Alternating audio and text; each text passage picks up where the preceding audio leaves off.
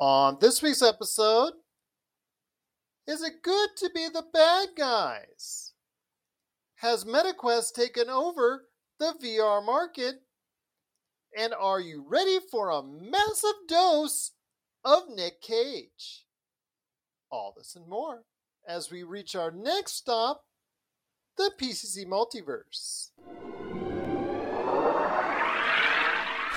Don't be alarmed. The quasi shimmering light before you is a trans dimensional gateway to other worlds, other voices, other thoughts, and other realities. Up feels like down, and down feels like the number seven on a Wednesday morning. Don't worry, that quivering, blood boiling sensation under your eyebrows is all a part of the charm. Welcome to the PCC Multiverse. And we're back with another episode of the PCC Multiverse. This is Gerald Glassford from Pop Culture Cosmos, Game Source, Inside Sports Fantasy Football, and the Lakers Fast Break.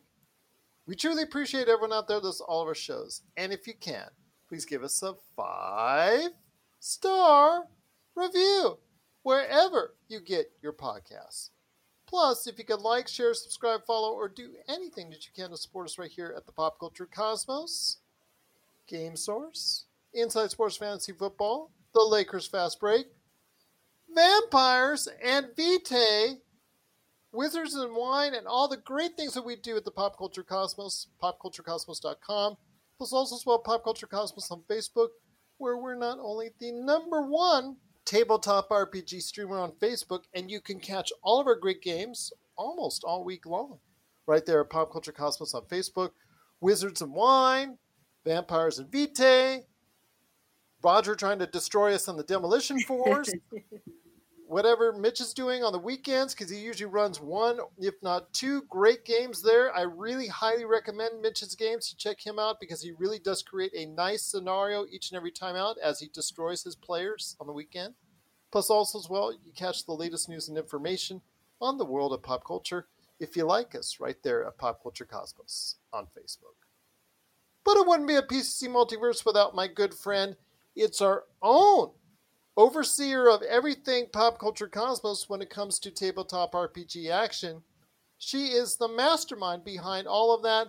You got to go ahead and check her out today at Vampires and Vitae, Wizards and Wine, Pop Culture Cosmos, and the whole nine yards. It is my good friend. It is Melinda Barkhouse Ross. And Melinda, sorry in advance, but you're going to be seeing a lot of me at NAB next week. Can you believe it's next week? We lost a month, right? Like it's just missing somewhere just in missing. the multiverse. Yeah, it's just right. yeah. Wow. Okay. Yes, we're gonna spend so much time together. You're gonna be sick to death. It's gonna be great. That's, Of my face, not in general. You know, uh, I'm just going to say that could be a joke that Robbie could say, but I'm just going to go ahead and leave that one alone for now. But speaking of multiverse, we will be talking on the show about your thoughts on the tabletop RPG that I talked about on the Monday show. That is the Marvel Multiverse RPG that they previewed to the world out there this past week. So, you, as our tabletop RPG expert aficionado, we're going to talk about your thoughts on the Marvel tabletop RPG action coming up here in a bit. Plus, also as well, we're going to be talking some VR action with MetaQuest versus a PSVR 2.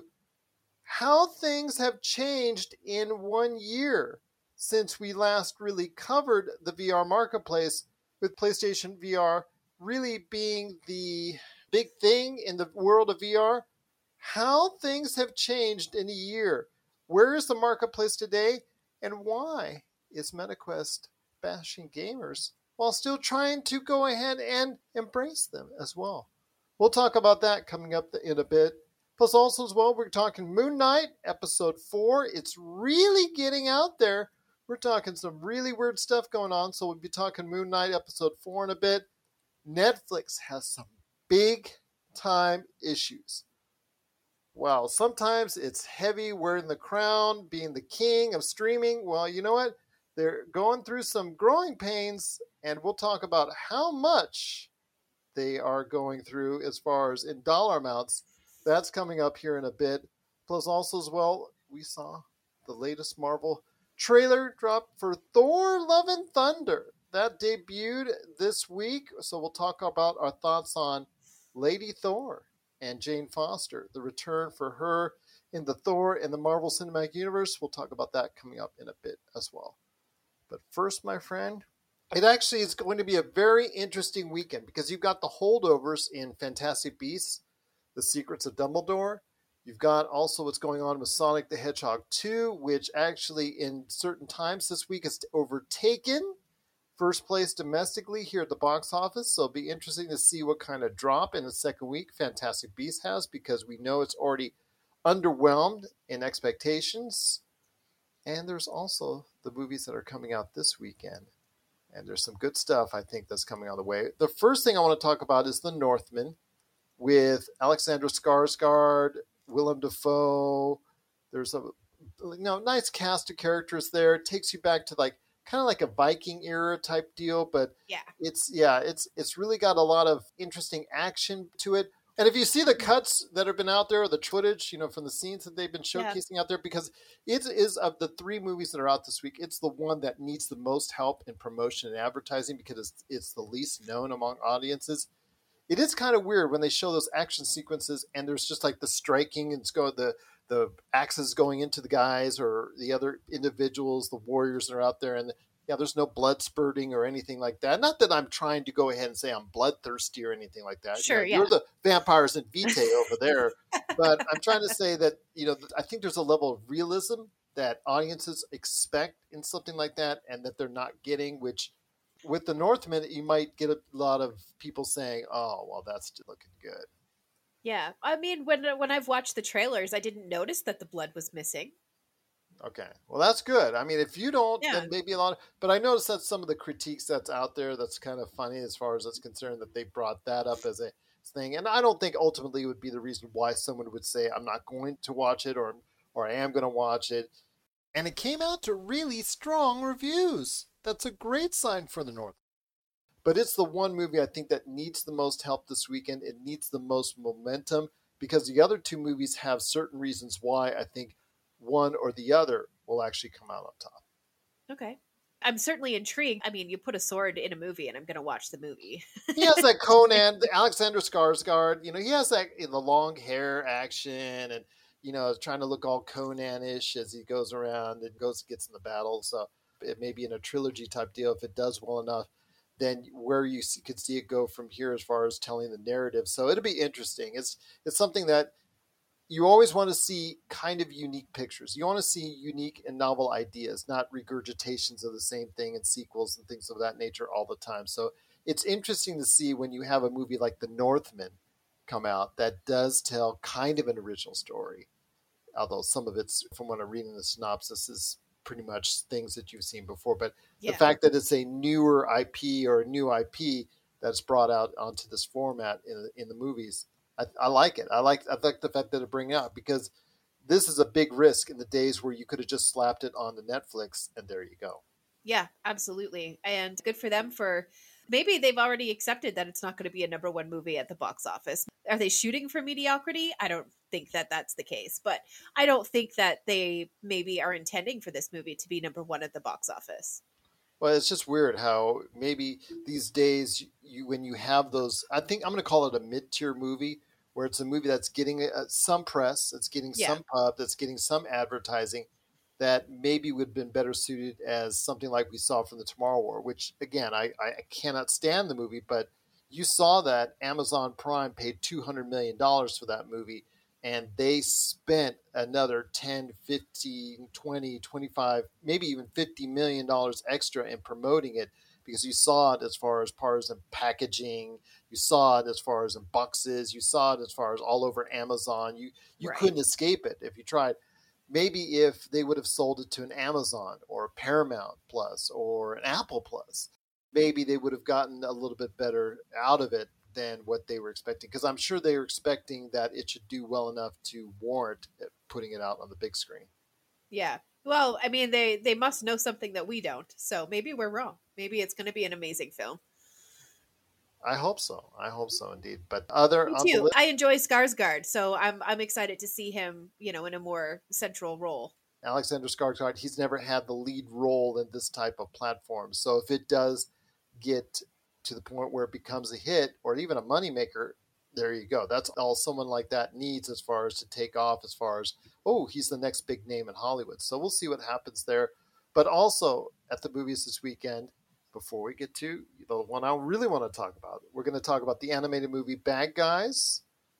And this is something that could be very sneakily good as the crowd that watched the past couple weeks Sonic the Hedgehog 2 may migrate over to Bad Guys. Your thoughts on Bad Guys? Again, it's gotten some advertising. It hasn't gotten as much advertising as I thought. I think there's going to be, like Josh constantly says on our show, on the Monday show, that he did not see the advertising for certain movies and didn't even know it was out. This could be one where he didn't know it was out until it actually got released, but I, I see good things for Bad Guys. Yeah, I, I had to search out anything for this movie. I, I didn't see any advertisements for it myself either. So Case I'm with point. I'm with Josh on this one, sir. A case in point, case in point, because it does have a nice cast. I mean, Marc Maron, Craig Robinson, Awkwafina, Sam Rockwell, like I mentioned. There's some really good actors in this. I mean, hey, it's a great payday for them. They just go ahead and sit in front of a mic and they go ahead and they can act right there for you. It's always good when they can do that. So easy money per se, but these are kind of the movies that you see them really doing a good job from Universal. I mean, Universal does stuff with like I think the Boss Baby, and then also as well Yeah. the Sing Two. So these are the movies that they've really done well with as far as animated wise. So I don't think anybody thought at the time Sing was going to be that massive hit, and Sing Two has been a, just as big of a hit as well. So this could be a great follow up in the Bad Guys. So we'll see what happens there. They're all just trying to make money two weeks before Doctor Strange 2, because everybody knows once two weeks hit from now, Yeah. yeah, it's all over. it's Yeah. all over for anybody else trying to make money. But the last thing I want to talk to you about before we hit the break Mhm. is Nick Cage being Nick Cage in a movie that has such a long title. The commercials now just say massive talent. The unbearable weight of massive talent is the actual full length title. All you're going to be hearing is massive talent, massive talent, massive talent, massive talent. It's Right. actually the unbearable weight of massive talent, which stars Nick Cage, Pedro Pascal being this ultra super fan, and they get a whole bunch of trouble with Tiffany Haddish. Good cast. It looks like it's going to be a nice comedy with Nick Cage for two hours poking fun at none other than Nick Cage. Your thoughts on this? I'm really looking forward to this one. I- I may catch this one in theaters just because it's the highest profile movie that Nick Cage has had in quite some time.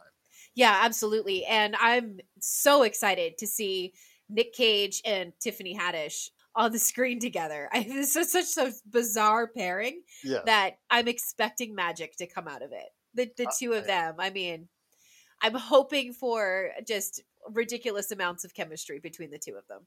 And I'm hoping that this will be of any of the movies, with all apologies to the Northman and Bad Guys, I'm hoping this one will be the greatest success because the fact that after many years of going on that same VOD route, Yes. as we saw Bruce Willis and as we saw these other acclaimed actors or once big name actors have taken that road, he had some financial reasons why he had to go ahead and do these type of roles.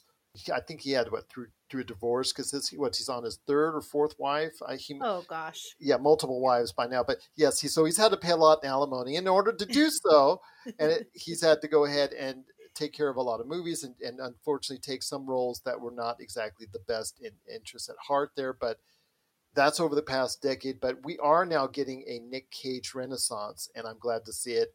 As someone who met Nick Cage a long, long time ago, and is actually living in the same city that you and I live in here in Las Vegas. Strangely, we haven't bumped into him here, but I did bump into him when I was running a go kart track, and I would told you I would tell this story back Yes. in 1990. I used to be able to run everything that was going on on the outside operations. So I'm that voice you would hear always with the stern warnings and tell people to stop trying to take out their friends into the wall, stuff like that. You know, but right. Yeah, after the go kart track closed for the night, they brought this private party in there, and here comes Nick Cage and Charlie Sheen with their entourages of yes, the beautiful set of ladies coming in with them, arm in arms, just all coming in. They're Right. already, well, I can assume that they were already quite inebriated. So you put 10 of these people or a dozen of these people together, hangers on, the whole nine yards, security people, and all that right. Back at that time. And you put them all together, put them in go karts, already liquored up, and maybe whatever else is they've already been alleged to be doing during that time. Tell it's a wild time. And with me shouting at the top of my lungs, knock it off several times at them and yelling at them. So my interactions with Nick Cage are not the most pleasant. You got to yell at Nick Cage though. I yelled at Nick Cage I and I yelled at Charlie Sheen and yeah, uh, yeah, the whole entourage because they were all trying to go in this different ways around the track at opposite ways and they're all trying to go ahead and do their own thing. I'm just like, I'm not having any of this.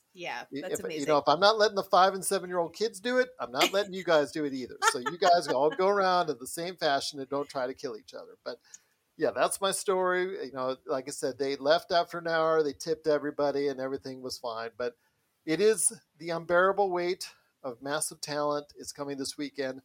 I am a good sized Nick Cage fan. Are you? Yes, absolutely. I have a Nick Cage story. It's not a personal one, but it's one that I read about. Oh, I was hoping Cage. you say uh, you saw him up there on. Oh my gosh, can you know. imagine? No. So we actually were getting ready to send an invitation for Nick Cage to come and join us for an episode or two of Vampires and Vitae. We were going to try it just to see if it happened. It was right around the same time that Jeff Goldblum got invited and actually agreed to go on to a D&D podcast. So we were like, Mm. hmm, Nick Cage lives in Las Vegas. Let's see. But anyway, it was shortly after we started to really seriously talk about it that we found out that he sold his house. So I don't think he's in town anymore.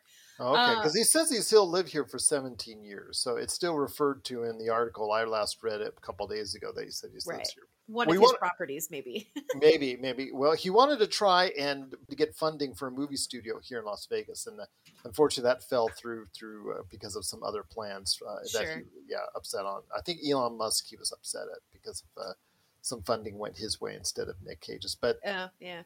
but go ahead. Any last Yes. thoughts before we head So the break? This story, yeah. So Nick Cage once wrote off a cobra snake in his taxes.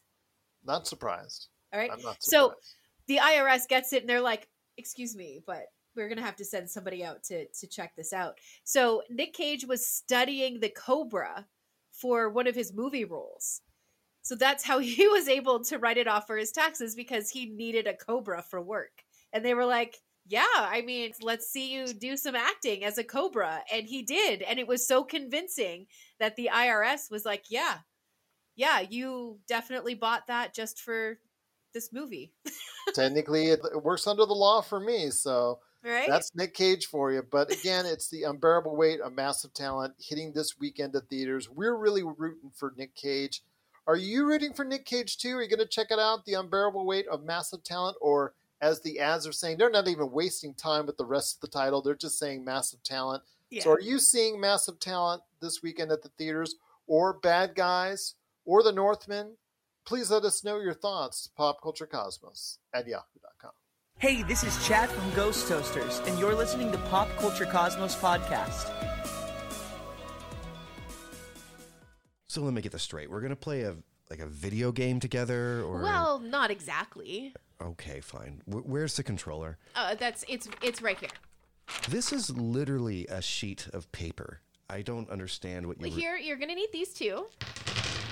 Dice. You've just hand. Are these even dice? We are gonna play Vampire the Masquerade. It's a role-playing game. What kind of vampire do you want to be? Okay, now you're telling me there's more than one kind of vampire. Oh, my friend, you have no idea.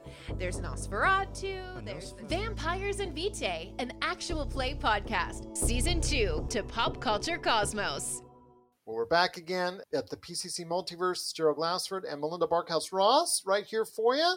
Before we head to the half hour break and more talk after that, I know that you got a chance to see Lady Thor and Jane Foster in the first trailer for Thor Love and Thunder. I kind of questioned the timing of it because I'm not really thrilled with the fact that they released it two weeks before Doctor Strange 2 drops, but they just do this stuff whenever they want to when it comes to Marvel.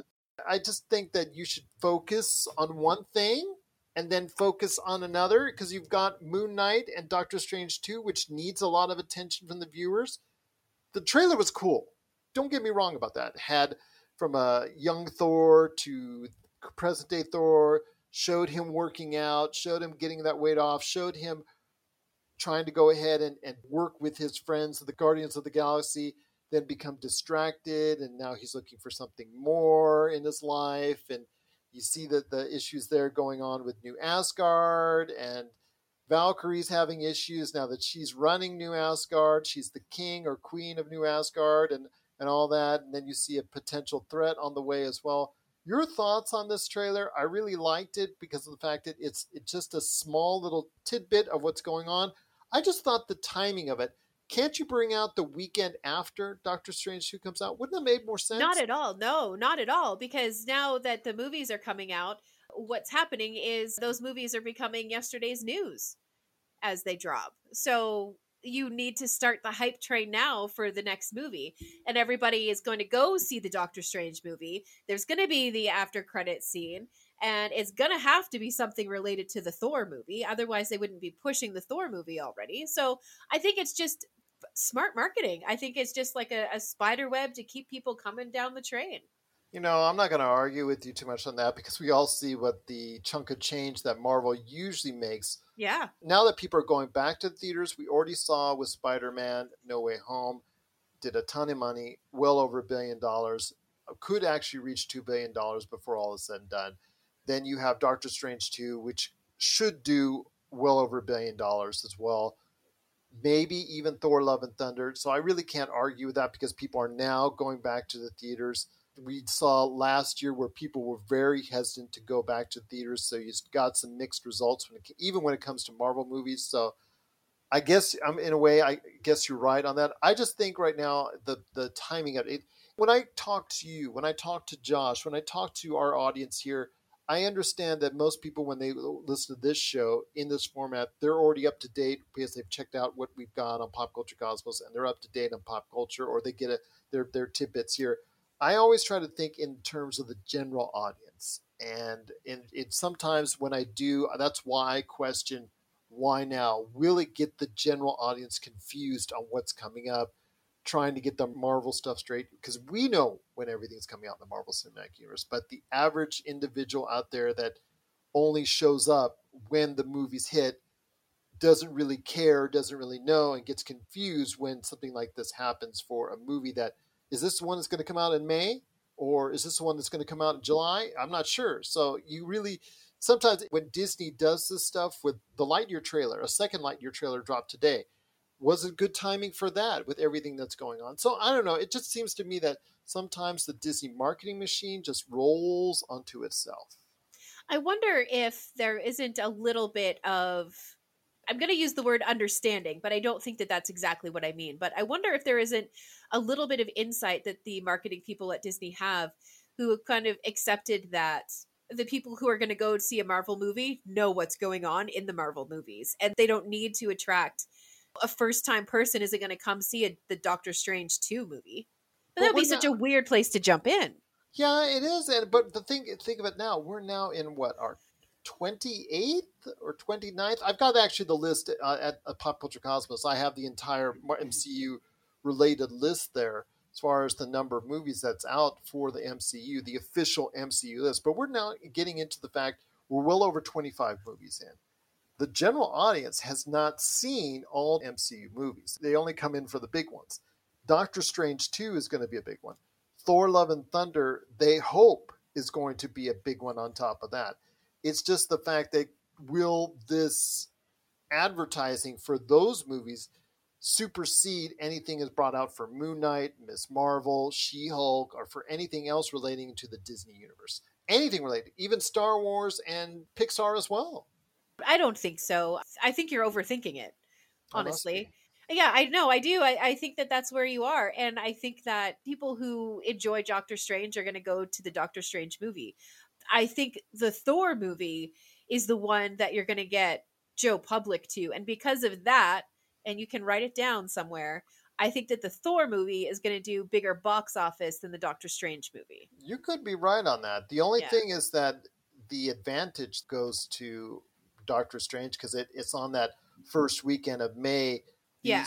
Usually, best time to go see quote unquote the movies is that first week of May movie slot that Disney and Marvel have held down for seemingly centuries on end since they started Right. doing it. So Yeah. there could be a possibility. You also got to remember though that the, when you start the movie in May, not only do you have that big front end, but you also do have later in the month you have the Memorial Day weekend where a lot of people catch up on their movie going, and that's where you could see a big hit for them as well. So we'll see. All depends on the the feedback Doctor Strange two I think gets. We'll see what kind of legs it has as compared to Thor: Love and Thunder. You're right. The Thor name has been what four movies going in now to Thor: Love and Thunder. So we'll see what happens there. That's a good. It's a good way to go ahead and explain it. So I appreciate. I Yeah. could be overthinking. You're right. I just like when I try to go ahead and talk to, about what goes on in the world of pop culture. I try to make sure it's approachable to all audiences and not just the, the hardcore fans that are out there that often listen to our show. So I just want to make sure that that's communicated to a general audience because, as I always tell you, and as I always tell Josh, and I always tell this audience, when a movie hits a general audience and has them investing in it, or a TV show, or a video game, that's when you really hit it big with whatever IP that you're trying to go ahead and introduce. It doesn't become a true hit until it reaches and affects a general worldwide audience. Sure. that's- yeah. I, I can I understand that. I agree with that. Also, um, I was reading, I was scrolling through Twitter and I saw I saw the Thor movie described as Thor Eat Pray Love. Uh-huh. Good point. Good point I've- yeah, I just thought that was brilliant. What a great way to kind of describe what a chunk of that movie is probably going to be like. And it looks like it's going to be a lot of fun again. Yeah. It still has Thor in that very comical Taika Waititi directed fashion that I truly absolutely love. The fact that he still has that interaction with Star Lord and the Yeah. interactions with the the whole Guardians of the Galaxy, Yeah. but also the fact that they are reintroducing you to Jane Foster and that she now wants to be back in the MCU after she tried so hard to get away from it and escape from it and now she wants to become a part of it once again and now to give her the opportunity to be lady thor as you see in the footage in the trailer i think it's really a good shot that this thor series actually really needs. Yeah, and it was what I was really excited about because you really only kind of get a glimpse of her, but aside from the blonde hair, they nailed exactly how Lady Thor looks in the. Sorry, it's not Lady Thor; it's just Thor. How Thor looks in that series of. of well we're just trying to make sure we describe it out there so people uh, out there Yeah. on radio knows uh, you know, what we're talking about when we talk about lady thor or you could say natalie portman's thor or as Sure. opposed to chris hemsworth thor so Yeah, I was just saying to cut it short, Lady Thor's, and I think that's what she's often being referred to. Yeah. She's no less strong. She is no less fearful in battle. She looks and like no less ready- worthy. yeah, and no less worthy indeed. So definitely looking forward to seeing her kick some butt in Thor: Love and Thunder. But what are your thoughts on the trailer that dropped? The first trailer for Thor: Love and Thunder.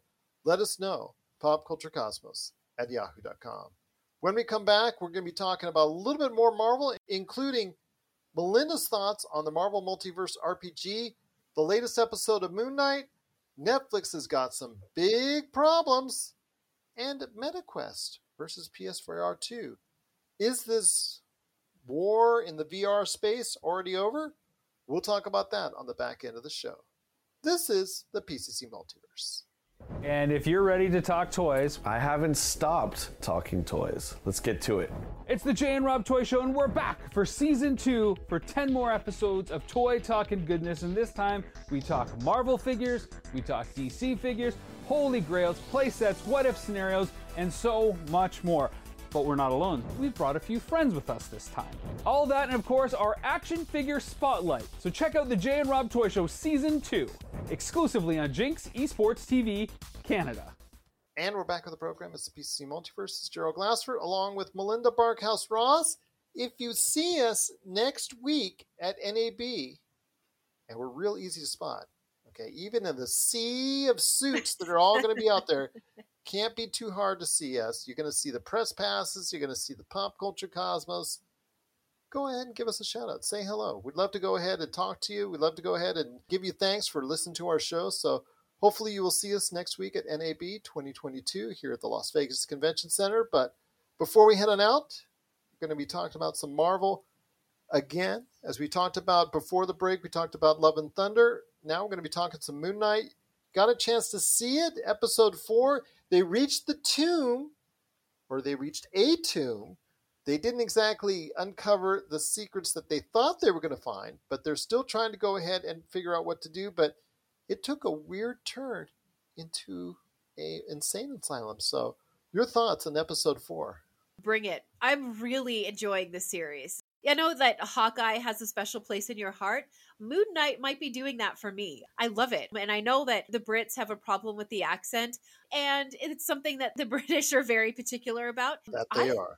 I thought he's been doing a wonderful job. And I'm sorry. When he was talking as the museum worker, Stephen, I believe is the one. Yes. Um Stephen I, from the gift shop. Yes. I was really enjoying it. I was like, oh, this brings me back to the people that I used to game with all the time from the UK. So I don't know. I didn't have a, such a problem with the accent. I get a little defensive actually when people start bashing that. I think he's doing a pretty good job. It's been a source of a lot of conversation as far Yeah. as how authentic it sounds. Is it good? Is it not good? sounds okay to me. I don't have an issue with it. It's not something that I find distracting or annoying. I just find it that he's in a different character, which is the ultimate goal. Right. Because you're going to see, I'm assuming at some point in time, the Jake Lockley character here along here in a second, Yeah. as far as that persona. You didn't get to see it yet in episode four, but you got hints to it when the situation where they were uncovering all the secrets in the tomb. Alexander the Great did not expect him to be the one that they would be uncovering, but there's still a lot going on. He gets shot in the chest, and as he falls into the water, that being Marc Spector, because it was the the Marc Spector persona that got shot. Yeah. It suddenly changes into a made up old VHS movie, a Tomb Raider, Raiders of the Lost Ark knockoff, and then transforms you into a most likely would be a dreamlike scenario in a mental institution. All the main characters are there in different roles. There's all these clues and these Easter eggs from everything that's happened to the series so far that's already there, like a picture of the Swiss Alps where they started the series at for Right. that sequence and some other things. Cupcakes from the Cupcake Fan and yeah, just Which was was so a- funny. yeah, if the wife was at his side inside that tomb, now all of a sudden she's been transformed as another patient that's there, and yeah, even the arch enemy, the villain that's there, is in a different role as the doctor. So it, yeah, it, it's so weird what's going on, and it all ended for the episode where Stephen Grant and Marc Spector actually meet each other. They give each other a hug, and then they try walking down a corridor together in this insane asylum and meet up with a hippo god from Egypt. So what's going on with that? Who knows? But I am here for next week with popcorn already made. I'm so excited. I really enjoy this one. It's really been good. I- I'm really enjoying it as well. I am so happy that this is really affecting you in such a positive way, and I'm really happy for that. So anytime somebody that I know is affected positively by something, I'm really happy for them. So yeah, I'm really happy that it's working out for you the way that Hawkeye worked out for me so far. I just want to see as what we were talking about, my daughters and I, as we were watching the episode, is where are they going to go from here with the character? What is the purpose of the show? Yeah. What is the central meaning behind the show? Where we're taking this as far as what his adventure is trying to do, as far as stopping the god from rising again and all that. What are the ramifications if they do stop it or if they don't stop it and how that affects the MCU?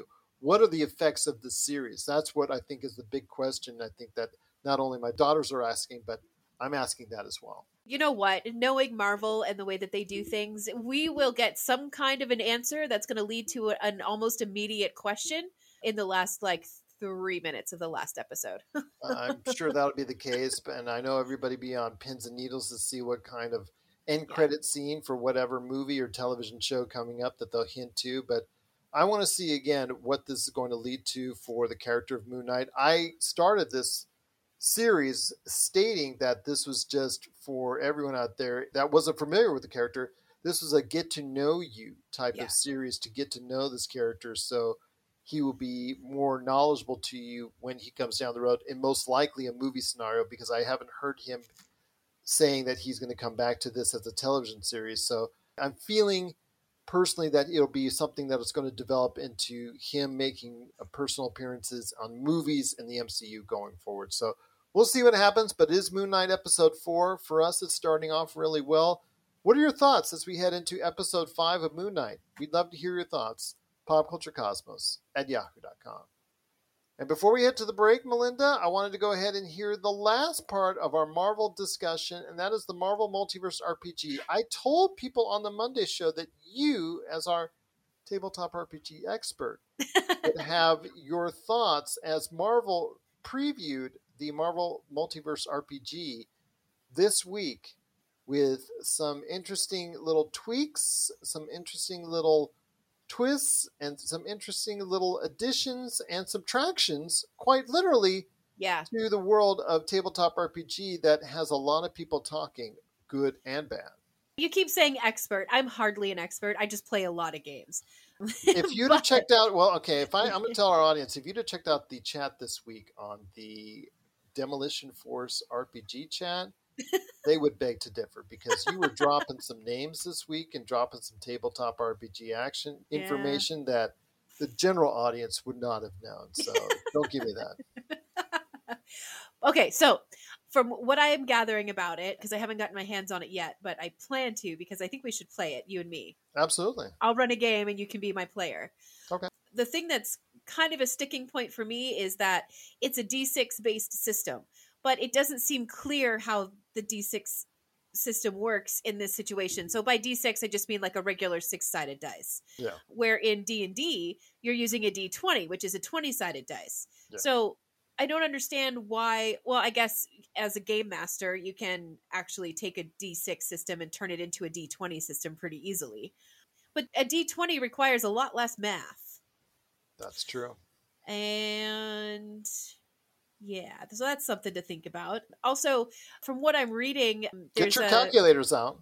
yeah the core rule book that they have released right now it's like 10 bucks on amazon i looked it up and it doesn't seem like it's getting a lot of like real heavy hardcore rpg players excited about it unfortunately they're saying it just feels like an absolute money grab this time around Hello, Um, it's Marvel. Hello. yeah, right. Which which would be too bad of a situation. I would love to see it become a game that people start doing actual play podcasts for and and things like that. But it seems like the game might be lacking a little something. And when you do pick up that core rule book, you do get over hundred pages in it. I can't remember the exact page count. But there is a short adventure that you can play in it, and I'm emphasizing short because it's two pages long and a really terrible map. is what I've seen. So that might be something for you to think about if you're looking at doing the Marvel thing. Gerald, I'm going to order it tomorrow morning when I wake up and we'll have to play through it. I would love to, but it just seems to me that you're limiting yourself if you just go ahead and preview something like that, that you want to go ahead and borrow liberally from the world of Dungeons and Dragons and that you don't make it as accessible as the world of Dungeons and Dragons. Am I wrong in saying that? No, I don't think so. You know, I'm just kind of digging back through some more of the comments. A Always the of, best place to go. Oh yeah, definitely. But a lot of people are kind of taking issue with the the D6 system for it. And they're also having an issue with because this is still a playtest situation. So people are having a problem with having to pay for playtest material and then giving feedback and then waiting for Marvel to do something about the game and fix it and then release it as an official game. So there is still a lot, of work to be done on, on the game, but I mean, because spend the 10 bucks on it. Yeah, but it's still the concept of okay, you want to go into it and it's Marvel. Let's go ahead and play it at, through the eyes of the Avengers as a group. You know, you have a okay Hawkeye, okay Black Panther, okay Black Widow. What do you all want to do? Or right. characters that you can make up and create in their own universe. We've seen superhero, we've seen Marvel tabletop RPGs before in the past. We've seen superhero RPGs in the past, and one thing that's uh, attracted me to them is the fact that you could create your own superhero or play an existing one that that's already been created for you. In this case, Yeah. Marvel and their gazillion characters. to get started All you need is this book, three regular dice, and a group of friends. Oh, Players okay. who grab the playtest rulebook will also have the chance to offer official feedback on the rules and help shape the game. Oh, okay. So, yeah. All right. Well, there so you go. it is. Yeah, you can play it with a with a group of people. But okay, you know, well then there you go. That makes Yeah. me feel a lot better. Now it Yeah. goes back to the dice and the mathematics, and then that's a different story altogether. That's something I know that you said, and according to the comments, are not really Yeah. uh, yeah. Sorry. Uh, but yeah, people. everything that I'm seeing is just like so much math. Why is there so much math? Yeah, and that could be a problem for a lot of people. If you're spending time calculating and doing calculations and things of that nature, that could be a problem. Will it be updatable for Roll20 or an online platform that makes it a lot easier in some cases? It made it more approachable for me to get back into Dungeons and Dragons. Roll20, I know it gets a lot of flack for being what it is, but it does make it accessible to players out there to go ahead and utilize and do a lot of the things that you don't want to go ahead and do, like count, for instance. Yeah, It'll do right. it for you. So- yeah, yeah, it's magic, right? Will it, yeah, exactly. So will it be uploadable to a roll twenty format, and will that be something that that will easily be added on? That's something that's a, another question as well.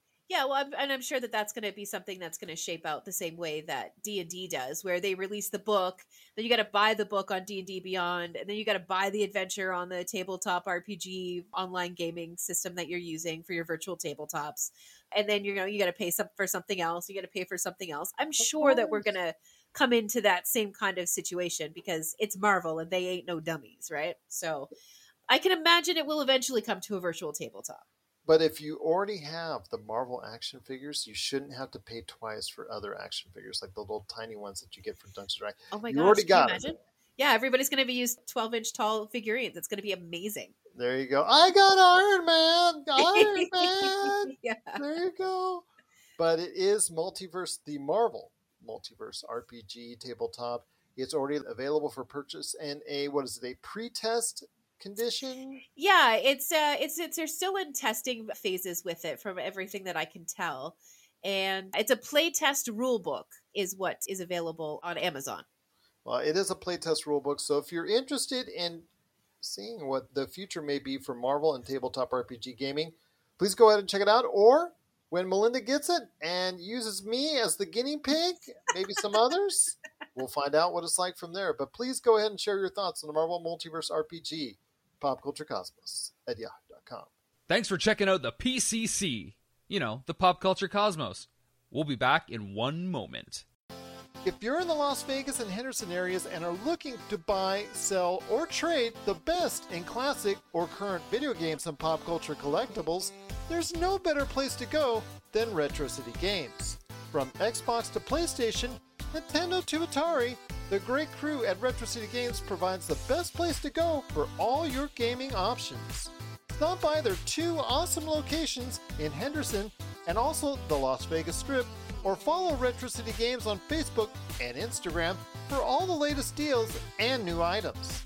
Without a doubt, there's no better place to go for your gaming needs than your friends at Retro City Games. Two last big things to cover before we head on out, and one is someone losing a whole lot of cash Yeah. as Netflix their stock dropped by a estimated at one time 54 billion dollars in value that they Yeah. lost because of a poor quarterly showing putting aside all the subscribers that they lost in Russia uh, which I think is about 700,000 right. they lost an additional 2 or 300,000 worldwide with a guesstimate that they're assuming as well for the next quarter that they're going to lose up to 2 million subscribers beyond that. Yeah. Which again is a real pain for Netflix, which still has over 200 million subscribers. Let's still put things in perspective. But losing that much now has them in almost like a panic mode because we've heard in the past couple of days that they have increased talks and increased awareness about the ending of the password sharing, which I think Right. a lot of people are still talking about. And then the second thing that they've talked about is going to a lower cost ad supported format. And then the third thing that they talked about and that they started already doing is that they've nixed any idea of doing live broadcasting of any type, coverage of sports or concerts or anything like that, because they, they want to make it profitable before they can do it. So there's going to be no live event viewing through that platform. And the fourth thing is they're already starting to cut some animated features that they had in the pipeline, and the animation studios look like it's going to take a big hit, which you and I both were applauding a lot of the animated features which we were seeing on that platform. So your thoughts on this? Because Netflix, again, I don't know if the hemorrhaging money is the word right now you want to use, but mm. things aren't looking as rosy as they did two years ago. Yeah, well, two years ago, everybody was bound to their homes, and you couldn't go to the theater to see a movie. And if you did, it was extreme caution that you had to have. And now people are venturing out again. The people are starting to emerge from their homes again and trimming the fat because gas prices are crazy. Food prices have gone up. Sending a package anywhere costs you more than is reasonable in most cases. So Netflix is going to get the snip because I'm not home 24 hours a day anymore to take advantage of it. Absolutely. And with the type of content now, we've always lauded them on their type of content that they keep on throwing stuff out there.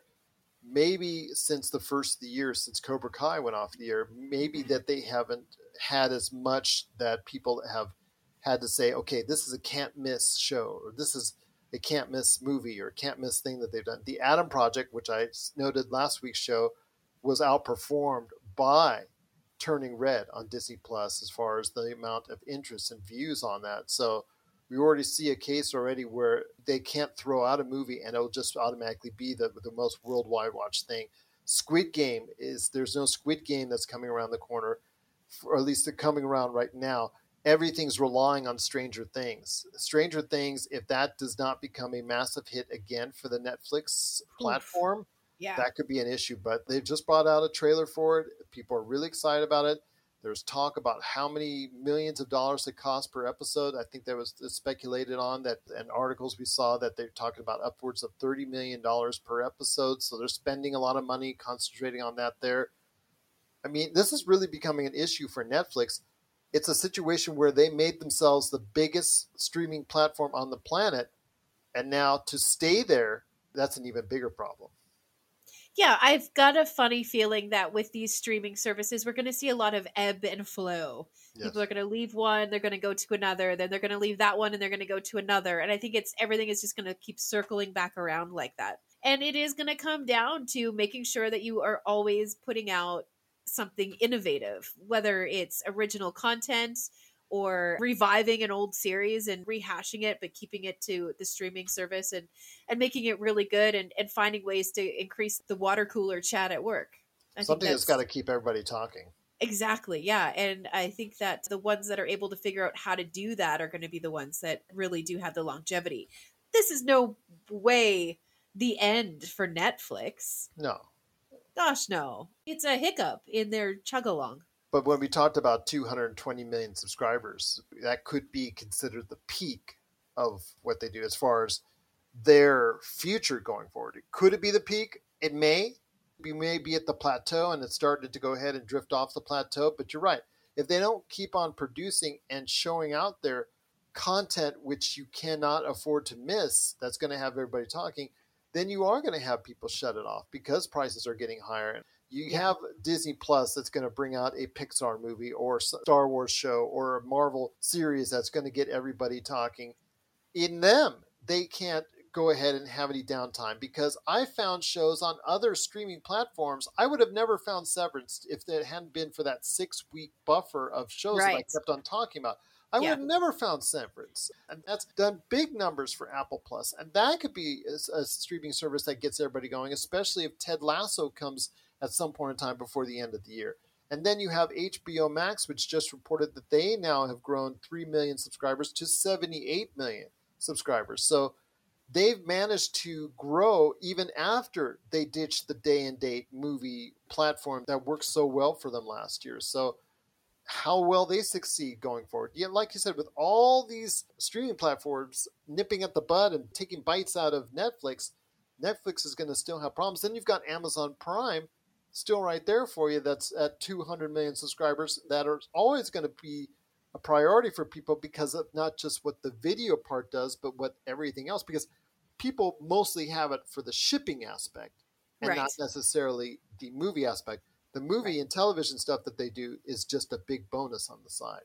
Yeah, and I keep getting emails because I haven't activated my Amazon Music profile. So they're starting to push the Amazon Music stuff pretty hard as well. Where you can listen to the Pop Culture Cosmos each and every week right Ooh. there on Amazon Podcasts. Mhm. and Wizards and Wine and Vampires and Vitae. There you What? go. What? What? What?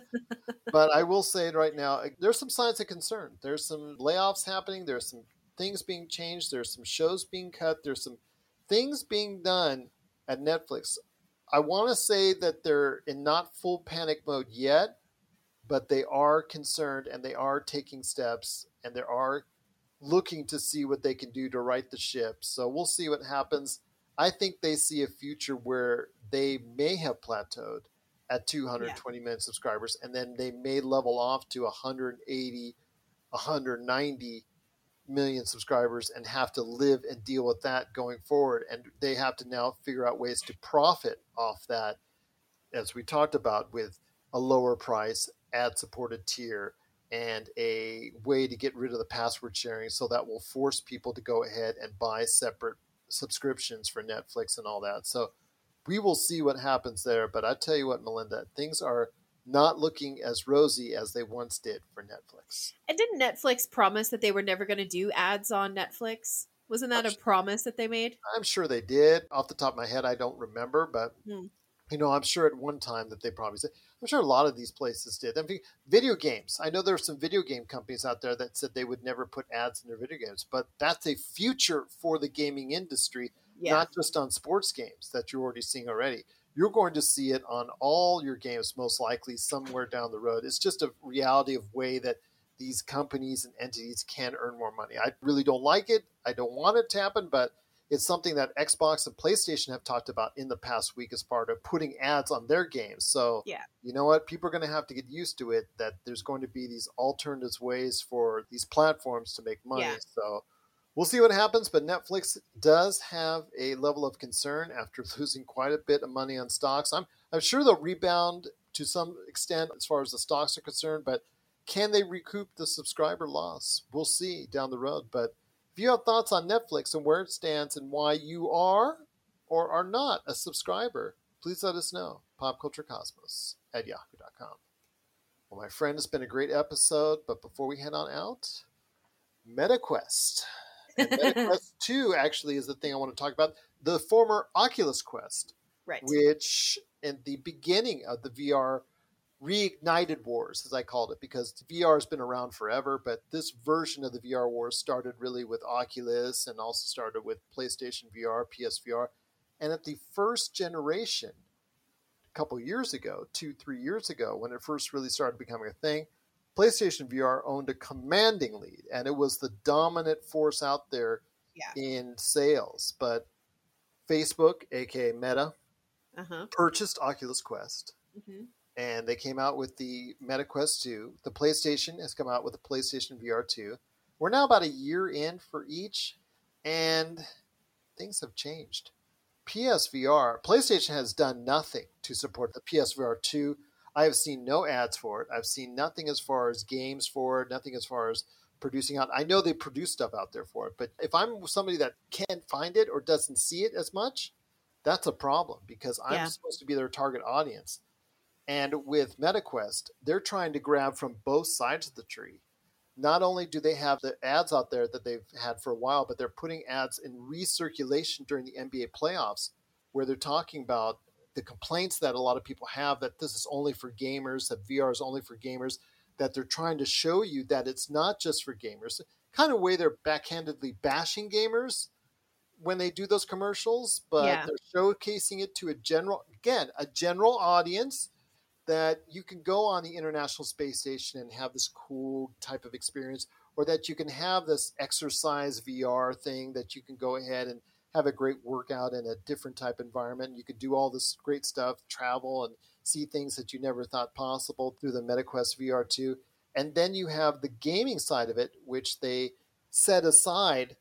And you think they bash gamers on a general basis, but they just had a gaming showcase where they showcased different IPs, Resident Evil, Ghostbusters, and many more. So, your thoughts on this whole thing MetaQuest 2 has taken a substantial bite out of this generation of the VR marketplace. Your thoughts as we go into a new wave or a new level of the VR wars? Yeah, when you were talking about PlayStation and them not really supporting or not. Uh, when you have know, you making- heard ads or seen anything on PSVR 2? yeah that's that's what i'm saying like yeah i was thinking about it and i really haven't the only real game that i have heard of that has come out in the last like i'm gonna say eight months you're, you're gonna have like three other titles but there's a, a game it's actually a tabletop rpg of course it is it's called Wraith the Oblivion, and it's like a spooky game. You're like an investigator, and there's ghosts everywhere, and all kinds of creepy stuff happens. That's probably the most that I know about new VR games that have come out recently. So there's definitely a disconnect somewhere for PlayStation. Well, I just think as, as a whole, the VR Yeah. community, the VR marketplace has not reached a large audience. This current ad campaign by MetaQuest 2 is probably the largest of its kind for anything that's done in the VR marketplace, even Yeah. above what Sony originally did for PlayStation VR, the original PlayStation VR. I think that MetaQuest is now going exceedingly above it because it's trying to reach a general audience Sure. on the surface. And Yeah. then on the side, oh, by the way, gamers, I know we just bashed you, but we have all the stuff for you too as well. So it's working so far because it's reported by IGN that in an article that I saw that they have up to maybe 80 or 85% of VRs that are bought are MetaQuest. So they've actually got the marketplace in hand by now, but it's still a small, concentrated marketplace, period. Let's keep things in perspective. Compared to consoles, people are buying many more Xbox Series and many more PlayStation 5s and many more Nintendo Switches. They're buying many more of those than they are MetaQuest 2s or PSVR 2s. But it's interesting to see that Meta is putting so much money into these ad campaigns that I'm seeing run throughout the NBA playoffs, focusing on that to a general audience, trying to wash away some of the hesitancies that people have over VR, that the general audience out there that has over VR, because the general audience out there has not embraced the VR experience as of yet. Yeah, I think that there's. I th- I would imagine because not general public, really. I mean, I'm a, I guess I'm a gamer, but I I think that there's probably a large. Uh, I still want to say stereotype that's coming with the VR stuff being a little bit hokey, being a little too cheesy and that kind of thing. So perhaps leaning into something more close to like what Peloton is doing, but making it VR instead of something that you connect to through your overpriced bicycle could be uh, something. And Peloton has not had the best of years either with all the Oh, yeah, yeah, yeah, with all the bad publicity there.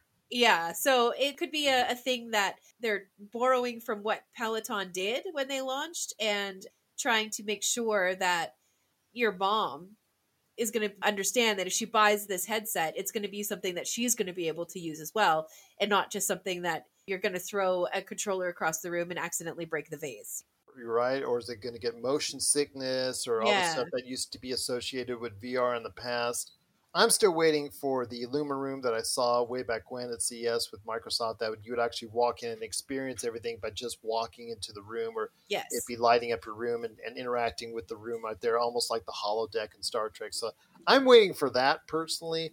It's going to be very hard for me to buy a VR experience unless I really have to or my kids really want it. But we'll wait and see. But what are your thoughts out there on MetaQuest 2 and PSVR 2 and the whole VR concept and marketplace? Are you interested or are you all set to go ahead and be part of virtual reality? Please let us know. PopCultureCosmos at yahoo.com. We're all finished, all set. It's been another great episode. Cannot thank you enough, as always, for sitting in with me, especially so late in the evening. But any last thoughts before we head on out? Mark my words, you and me are going to play that Marvel game. Okay, that sounds like a threat to me. All right, you heard it here first. It'll be you versus Thanos, episode oh, one. Oh my gosh! I, yeah, I need some help now. Thanks for telling me and let me know the last minute multiple players because I will need some help playing. Yeah, that. yeah. absolutely. All right, absolutely. We'll have to get Josh involved. Oh my gosh, that would be awesome. we'll make it a special episode right there. On the Absolutely. So for Melinda Barkhouse Ross, this is Gerald Glassford. It's another beautiful day in paradise right here in the CC Multiverse. We thank you for listening. And here's hoping you have yourself a great day.